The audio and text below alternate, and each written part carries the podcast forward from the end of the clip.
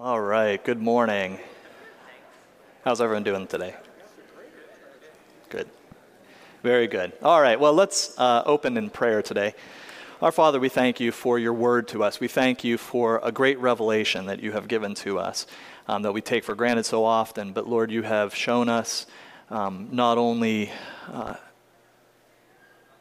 truths about you, but also just even in your Son, that we have seen your Son and that we know you because we know your Son.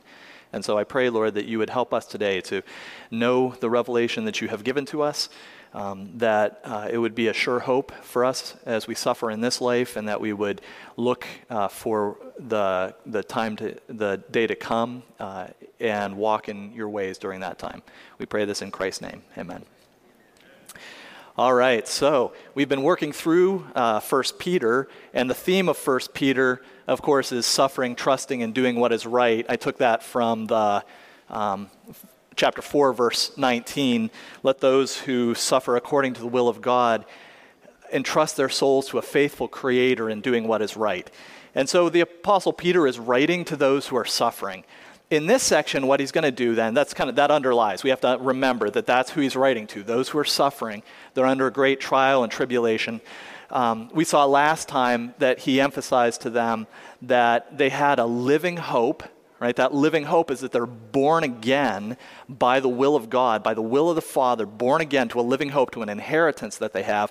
But right now, that hasn't been revealed yet because they are suffering so that their faith would be tested, that it would be tried, that it would be purified, because the outcome of that would be their salvation. The outcome of that tested faith would be salvation. And so this time, what we're going to, to do, he's going to focus um, more on what it means uh, to, um, to trust, what trusting and doing what is right looks like in the face of suffering. So we're going to this week look at verses uh, 10 through 21 uh, with the key to fix our hope on a grace to be revealed. So he's going to talk more about this salvation, this salvation which is um, that we obtain by the outcome of our tested faith. So 1 Peter 10, uh, 1 10 through 21. As to this salvation, the prophets who prophesied of the grace that would come to you made careful searches and inquiries, seeking to know what person or time the Spirit of Christ within them was indicating as he predicted the sufferings of Christ and the glories to follow. It was revealed to them that they were not serving themselves, but you, in these things which now have been announced to you through those who preach the gospel to you by the Holy Spirit sent from heaven, things into which angels long to look. Therefore, prepare your minds for action, keep sober in spirit Fix your hope completely on the grace to be brought to you at the revelation of Jesus Christ. As obedient ch- children, do not be conformed to the former lusts which were yours in your ignorance, but like the Holy One who called you, be holy yourselves in all your behavior, because it is written, You shall be holy, for I am holy. If you address as Father the one who impartially judges according to each one's work, conduct yourselves in fear during the time of your stay on earth knowing that you are not redeemed with perishable things like silver or gold from your futile way of life inherited from your forefathers, but with precious blood, as of a lamb unblemished and spotless, the lamb the blood of Christ. For he was foreknown before the foundation of the world, but has appeared in these last times for the sake of you, who through him are believers in God, who raised him from the dead and gave him glory, so that your faith and hope are in God. This is the word of the Lord. So, before we get into this passage, we have to think a little bit about um, God's redemptive plan. So, in God's redemptive plan, of course, it's an eternal plan. And the Apostle Peter outlines this in three stages. And you'll see this. We have already talked about it uh, in the first two weeks, also now in this week. He outlines this in three stages. And these three stages work together um, first of all, that the Christ was foreknown by God. Before the foundation of the world, it was God's intent and plan that Christ would uh, come as a Savior for the world. So that was before all time. He was foreknown by God. Now, something else important happens. Right now, He has appeared. Okay, so at his appearing, what has happened is that we know him, we know who he is because he is Jesus Christ. He's a Nazarene. He lived a life, he was crucified, he was raised again. So, in this time, when he talks about the appearing of Christ, that's what he's talking about. But then there's still something yet to come that Christ will be revealed. Okay, so this idea of revelation, this is the Greek word for that, is where we get our word apocalypse. So, you know, from popular culture, of course, when you think of apocalypse, what do you think of? It's like, oh, that sounds like a great movie title, right? If it has apocalypse in it, that must be awesome. But that's not what it means. What apocalypse means is it is the revelation of Jesus Christ. Because although he has appeared now, he has not yet been revealed. Does that make sense? In what way has he not yet been revealed? As the king, as a glory, in his glorious state, he has not yet been revealed. Right now, he has appeared as one who has suffered and been vindicated, but he has not yet been revealed as in his glorious state where he will set all things right. So this, this, is the, this is the framework that you'll constantly see in 1 Peter, that he's setting things out in this period. And this salvation that, that he's teaching us about now, he's going to step back and talk about what we know about this salvation. Because there is a grace that has now been announced. In the, in the current time, when the Apostle Peter is writing, it has now been announced. But it wasn't always that way right? As to this salvation, the prophets who prophesied of the grace that would come to you made careful searches and inquiries, seeking to know what person or time the Spirit of Christ within them was indicating as he predicted the suffering of Christ and the glories to follow. So the Old Testament teaches what? From this passage, we know that it teaches the grace of Christ, right? Because they were, they were seeking to carefully understand what they were prophesying, what they were prophesying was the grace of this salvation. Okay, so concerning this salvation, there is a grace. And they knew that there was a grace that was to be revealed. And from this passage, what did they know about that grace to be revealed?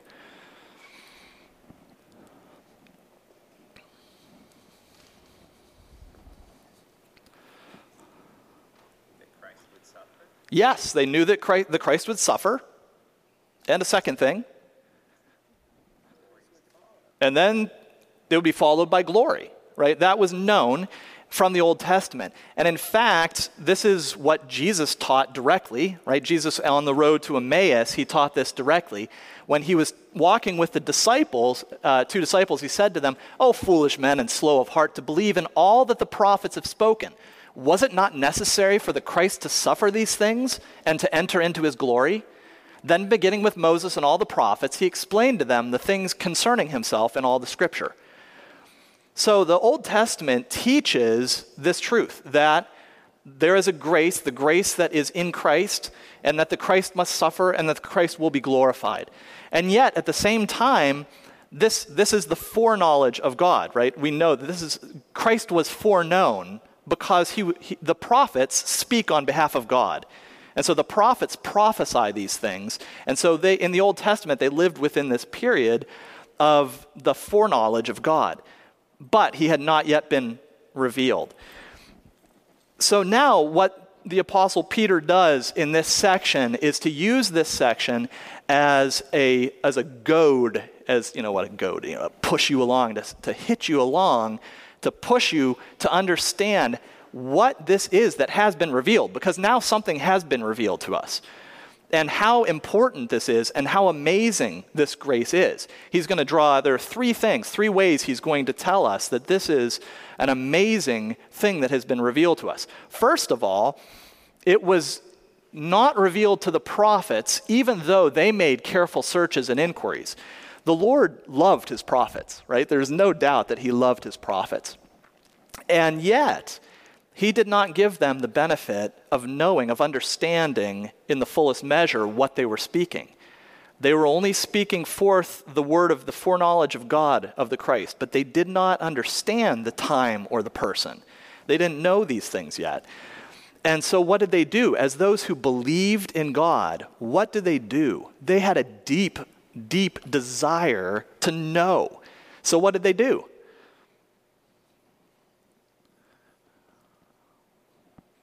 If you want to know something, what do you do?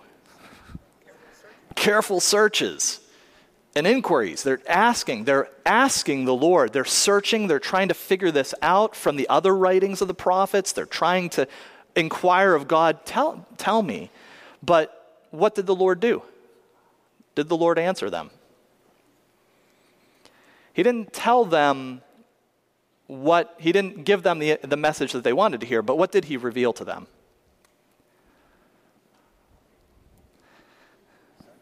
Yes, that they were servants.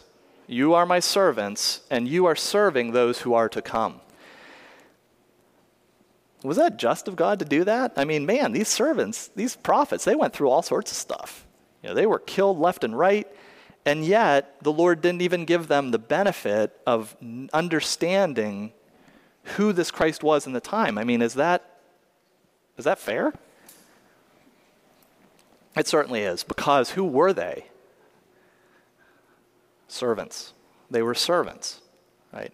And it's the same for us. I mean, are we any different than the prophets? I mean, we're the servants of the Lord as well. And how many times do you want, you, with careful inquiries and searches, appeal to the Lord and go to Him and ask Him why? Why? But it's revealed to you that you're a servant, right? And you're serving others. So many of the things that we don't understand right now are because they're not for us the things that we go through in our lives, the sufferings that we have right now, are not for us, they're for others. And so we are, as humble servants, to use the prophets as a model for us. But that's not the point directly. That's just an indirect point, right? The, the direct point of this is what? If, if, these, if they made careful inquiries and searches, and yet it was not revealed to them, but it was only revealed to them that they were benefiting us, what does that mean for us? Well, how much more should we be, uh, should we know about this amazing grace that God has given? How much more should we, who have the privileges, continue to seek and find that? But not only that, another strong argument for this amazing grace is that it has come to us now how? It's come through the apostles through what means? From the Holy Spirit come from heaven. Right? This message, this message of grace, not only was it withheld from the prophets who eagerly sought it, who knew its value, but it has come to us from the Holy Spirit Himself, sent from heaven. He's the one who's delivered this message. I mean, what other messenger can you have than the Holy Spirit? I mean, this message must be one of incredible value. And not only that, but who else longs to look into this? Even the angels long to look into this. It's this idea, this, this word is almost like they're bending down to search out what, what is this grace? And all of these things together give us, again, Peter's strong argument for why we need to value the privilege of the knowledge of grace. So, do you value the knowledge that you've been given, or is this just something you take for granted? You know, is this something that, well, sure, oh yeah, Jesus, whatever. Uh, you know, I, I know the facts. I learned in Sunday school about Jesus, you know. No, that's not the Apostle Peter's point here. The point is that this is an amazing grace that has been given to us. That we don't have to live in just the foreknowledge of God looking forward in shadows, but that we have announced to us now the Christ has appeared. And if the Christ has appeared, that must do something for us. There must be something that comes out of that. There must be some way that we are changed. And it starts actually with our minds. It starts with our minds because if, therefore, again, looking at how imp- incredible this message is, if angels long to look into it, if the Holy Spirit Himself has delivered it to us, if the prophets searched eagerly for it. Therefore, what should we do? We must fix our hope completely on this grace to be brought at the revelation of Jesus Christ. We have to fix our hope completely on that grace. That grace that has been given to us, if we value it, we're going to fix our hope completely on it. Now, what does that mean to fix your hope completely on it? Now, we're looking, again, here in this point, he's talking um, at the revelation of Jesus Christ. So, there, the hope, the ultimate uh, fruition of this hope for those who suffer now, you know, he's speaking to us as, and those who suffer now, we have a hope. That future hope is that we will have salvation. Uh, we know in the Bible that there are three different ways that salvation is talked about that we have been saved, right? So that's true. Anyone who is in Christ has been saved. That also sometimes talk about, talks about us being saved, like we're in the process of salvation moving along right now. And then it also talks about a future salvation. And that's really what he's referring to here um, that there is a future salvation, and that this grace, if we fix our minds on this, that we're looking toward the hope that we have of deliverance and deliverance from this suffering into the revelation, into the, um, the, the, um, the uh, inheritance of God that He has given to us. So if we're going to fix that's that is what our minds are the first thing that has to be changed. And this revelation is going to help us to do that, to fix our minds. Now, he gives us a couple of pictures about how we fix our minds. One of them, he says, is um, preparing your minds for action. Now, I, I like the, uh, the literal translation of this a lot better, right? Because they, they took it out because it doesn't mean quite as much to us now. But it's, he says, uh, gird up the loins of your minds. Gird up the loins of your minds. Now, that's kind of weird, right? That's why you don't want to write that in there. But what, what does that mean? Well, you have to understand, they would have understood this, right? Because all the, the people at that time would have worn really long robes, right? And so, in, in these long robes, if you're going to do anything, you're going to gird up your loins. That means that you're going to basically wrap up this, wrap it up to so that your legs, so that you can do things. Particularly when you think biblically, what are what are the times where you, uh, where somebody would gird up their loins or be prepared for action? in battle, right? So in a warfare, you gird up your loins so that you're ready to fight. You don't want to fight in robes, right? That's not really a great way to fight. What's another time that you gird up your loins? When you travel, yeah. So in, in traveling, so anytime you're on a journey, you gird up your loins. Anytime you're in warfare, you gird up the loins of your um, of your mind. So to gird up the loins of your mind is to prepare in this way where you get ready to do something. I have a this is my favorite story of foster care training. Foster care training, I have to tell you, is probably the most mind numbing thing that you can possibly undergo. But if you sit there for hours and hours, every once in a while there's something really useful. And uh, the, the trainer that we had, uh, he, he was really a great trainer. I shouldn't badmouth him. He was a great trainer. He would talk about a lot of things uh, that would be helpful. But finally, he got to ultimately what was, is really helpful. And he said, he was a very soft spoken guy. And he said, You know, if you think you want to deal with these kinds of kids, then as soon as you get that call, you better buckle up. and it's, it's like, but that's exactly what this is, right? That's exactly what this is. You better buckle up because guess what's coming, right? You better gird up the loins of your mind.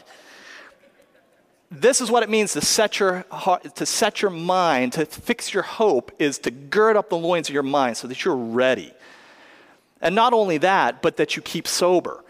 Um, it's, it's not simply that uh, we prepare for this journey, but that we are self controlled in our minds, that we're not turned this way and that way by the things of the world, whether they're things, of course, not things that are evil, but even things that are just distractions, the enjoyments of this world, and the things that go into. Um, in, into just our daily enjoyments that's so easy to pull us away from the hope because if your mind is fixed on the hope then you can't be looking at all the other things that can distract you but instead you're sober minded and you've set your mind with preparation for this so if so number one if we have this hope this amazing hope uh, and we value it we're going to fix our minds on that hope but number two what we're going to do is um, here. Up here, I got it backwards. All right. Number two, what we're going to do is we're going to, if we value this grace, we're going to work to understand the grace that we have because we have an amazing grace. And we might understand, well, we're always going to be able to understand it to a greater degree, right? That's what the, these, the uh, holy apostles, through the prophets, were speaking forth this so that we can, to a greater degree, understand this grace that has been given to us. So, what, what is this that we know as we prepare our minds? Well, we know that we are not redeemed with perishable things like silver or gold from the futile way of life inherited from our, your forefathers, but with precious blood, as of a lamb unblemished and spotless, the Lamb of Christ. We're ransomed from a futile way of life inherited from our fathers. You know, sometimes people will say, we just, you know, at this at your church, you just focus too much on, on fatherhood. Right? You'll get that. But there, you cannot focus too much on fatherhood. This, this passage, again, teaches us how inv- important the ideas, the spiritual truth of fatherhood is. This is the spiritual truth of fatherhood. You inherit your way of life from your father. Period. That is a spiritual truth that you cannot escape. You inherit your way of life from your father. Now, in this passage, what he's doing is contrasting this. You have been redeemed, right? You have been brought out. There are two ways of life. There are two ways of life. And the redemption or the ransom is the pulling out of one into the other. What's the description of the old one? The old one was a futile way of life inherited from our forefathers, it was a corruptible and perishable way of life right? But we don't have to, we aren't that anymore because we have been redeemed, and he taught us in the previous passage what we have been redeemed into. We've been redeemed because we have been born again to a father that we now have a different inheritance. Right? The inheritance from last time that we talked about is contrasted directly to this inheritance. You've been redeemed from the futile inheritance that you received from your forefathers, and now you have been brought into, through being born again, into a life uh, with, of inheritance of your new father. Now we have an inheritance. You know, we all, many have a testimony of the redemption that we have from a futile way of life from our fathers you know, some more than others. But when you look at your, at your father, no matter where on the scale, right, he could have been a very terrible man. He could have been godly. But ultimately, what do we know about the way of life that you inherited from him? It was futile. Because what? It, it comes to an end. The most that you can ever get out of it is to hope to kind of make it through that's, that's the end. That's, it's a futile, it's an, it has an emptiness to it, right? Think about the testimony of your own life and give that testimony. Give that testimony to each other because it's extremely encouraging when you can testify to the futility of the way that you inherited from your father and now have a whole com- a complete inheritance. But not only that, not only is this truth that we have to keep in mind that we were ransomed from the futility that we inherited into a true inheritance, into an imperishable inheritance, but that we were ransomed with precious blood. And this is now what has been revealed to us that wasn't revealed in the Old Testament. They knew that the Christ must suffer and that he would enter his glory. But what do we know now? Now we know that Jesus Christ, by his precious blood, like a spotless lamb, has ransomed us, that he made a sacrifice. The sacrifice of Jesus Christ is what saves our souls. We had no ability to be born again of ourselves. There was no escape from the futility of our way of life that we inherited from our fathers. We couldn't get out of that. But through a sacrifice, a perfect sacrifice, one that was imperishable, one that was not like gold and other things that just die with this world, but one that was totally imperishable, was through that sacrifice, God looks upon us in forgiveness and transfers us. We're born again, transferred into a new life through that precious blood.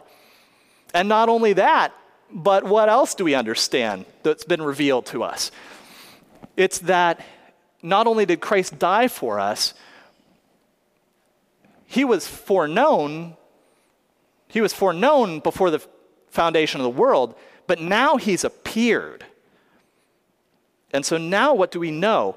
Well, we know that we are through him believers in God who raised him from the dead and gave him glory. We've seen Jesus Christ's life. We know of Jesus Christ's life because it's been given to us. And so it's through him that we believe in God. And it's through the seeing through seeing all of his sufferings and everything that he went through and everything that, that was um, that was done to him and seeing though that god vindicated him he would not allow him to see decay but instead he gave him glory and so because we know jesus it is through jesus that we have both faith and hope Jesus Christ himself who has appeared to us. So, this life that he has given is not only a sacrifice, but it's also, he is the basis of our hope and faith. We don't have faith and hope outside of him. He's not only the author of our salvation, but he's the means of the faith by which we grab a hold of that, and he is the hope that we hope for. Everything about Jesus Christ in his revelation to us is our salvation. And so we need to work to understand it. So if he has revealed himself to us, first we need to fix our hope completely on it, and then we need to understand it, growing deeper and deeper. We always need to grow deeper in our understanding of who he is. Because what that will do is that will actually impact what we're like. You know, it is the work of the mind, it is the first, the, the transformation of the mind that God uses that we bring, he brings about that we will be conformed to him. So our actions come out of understanding grace. And what is this grace? We just said that the grace is what? That we had an inheritance from our fathers, just an inheritance of death. But now we were, we were children of our fathers, but now who are we? We are children of God. We've been born again as children of God. And if that's true, then that is the basis of our action. Remember what Jesus taught. He said, He called a child to himself and set him before them and said, Truly I say to you, unless you are converted and become like children, you will not enter the kingdom of heaven. Unless you are converted and become like children. And now the Apostle Peter has further revealed what, what does that mean? You know, that's a that's kind of a nice picture Jesus gave. But what does this mean? Well, what this means is that we have to be converted to become like children to enter into the kingdom.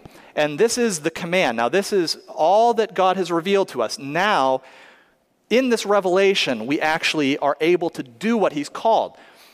Because now, thinking of ourselves what? As obedient children of the Father.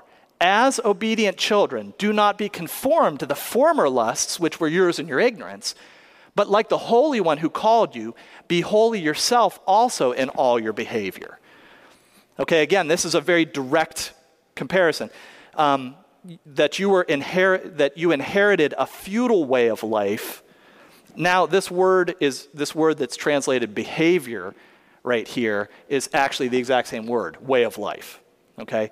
So if you look at what he's saying here is you inherited a futile way of life from your forefathers, but now be holy yourself in all your way of life, like the Holy One who has called you, like your Father, the Holy One.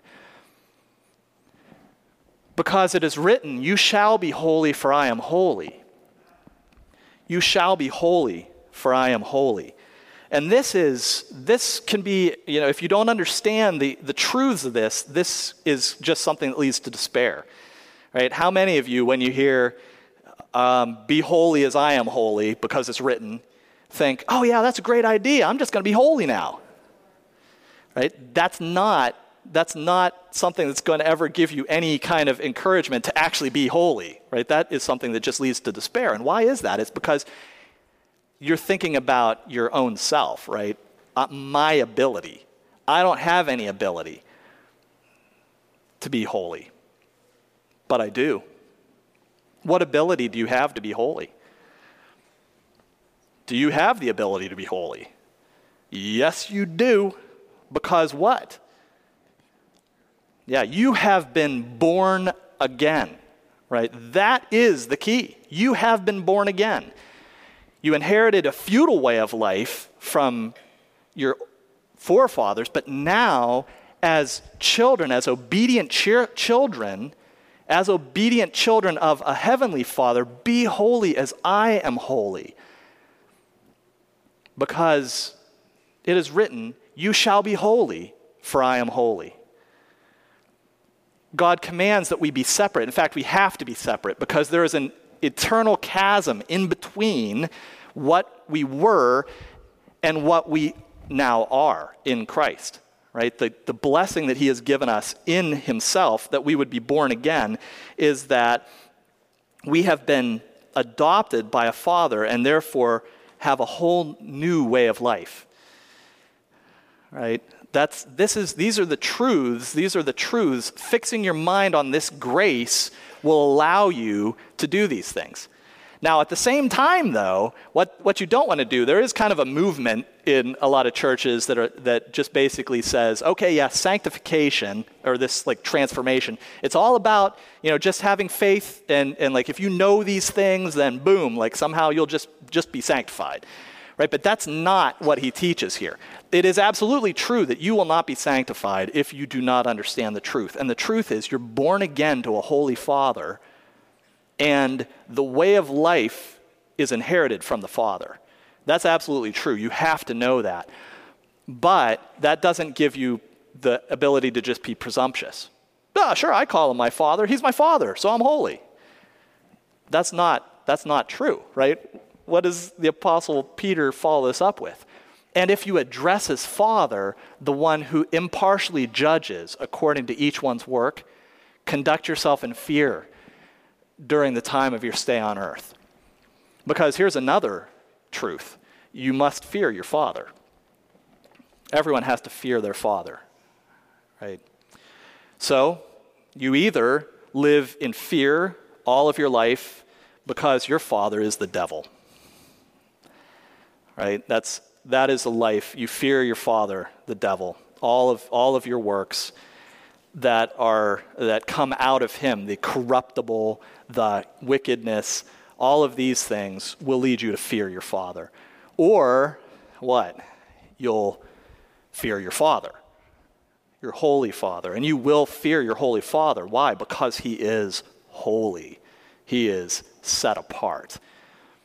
And he judges impartially. He sees the heart but he judges according to the works, the fruit of your heart. And what is the fruit of your heart? It's the works, it's your deeds. He judges according to the deeds of your heart. And why should we fear him? Well, what is this passage? What does it follow with? If you address as Father, the one who impartially judges according to each one's work, conduct yourself in fear during the time of your stay on earth, knowing that you were redeemed not with perishable things like silver or gold you know, if, if God would have paid a lot of money for your salvation, maybe you should fear him because what? Well, he'd make you pay it back, right? That's we all fear our debtors or our, our creditor, right? We all fear the bank. They own our house, whatever it is. But that's not what happened. How were you bought? With precious blood. You were bought with precious blood. In fact, the precious blood of his son. And what does the Father think of his son? The Father loves his son. So, all those who are born again into this living hope, into the inheritance, share in the inheritance of the Son, and we live as sons. We live as sons in obedience. We put off the former lusts that were part of that other life, but now we have been adopted. Now we have a new life. We are holy, for God is holy. Our Father is holy. And we fear because if we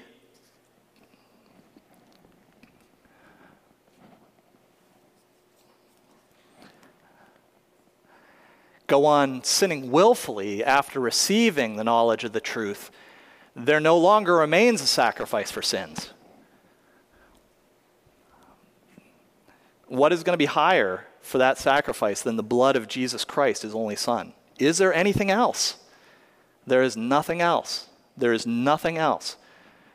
Nothing, there no longer remains a sacrifice for sins, but a terrifying expectation of judgment and the fury of a fire which will consume the adversaries. Anyone who has set aside the law of Moses dies without mercy on the testimony of two or three witnesses. How much severer punishment do you think he will deserve who has trampled underfoot the Son of God and has regarded as unclean the blood of the covenant which he has sanctified and has insulted the Spirit of grace? For we know him who says, Vengeance is mine, and I will repay. And again, the Lord will judge his people not those outside. The Lord will judge his people. It is a terrifying thing to fall into the hands of a living God.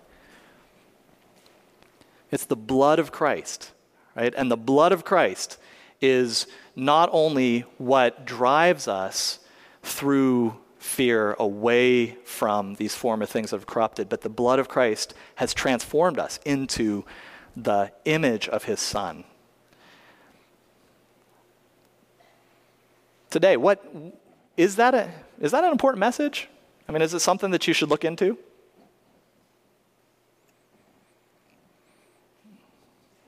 That's something you should look into. It's been revealed. It's been revealed by God.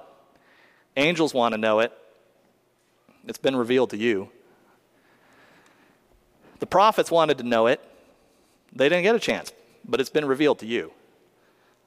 It's been revealed to you from the Holy Spirit, sent from heaven. And this is a message that of grace that commands, it demands something. It demands that we fix our eyes on the hope set before us, gird up our loins, and push through because we're suffering now, but we have knowledge of a Christ who, though he suffered, is glorified. So our faith and our hope is in him, and we will live as children of God. Let's pray. Our Father, we thank you that your Son has done uh, amazing things. Father, we thank you that though you foreknew him uh, from the foundation of the world, that you in these last days, for us, for our sake, have shown who he is, so that by faith we would be able to grab hold of the hope that we have, the hope that we no longer have to be conformed to the, um, to the wicked ways of life of our fathers, to the wicked way of life of Adam anymore. But Father, we thank you that through Christ, through his sacrifice, through his death, you have given us life eternal. You have given us an inheritance. You have given us your own self as a father so that we would walk in your ways. And we pray, Lord, that this week you would help us uh, in mind and action to be your children. We pray this in Christ's name. Amen.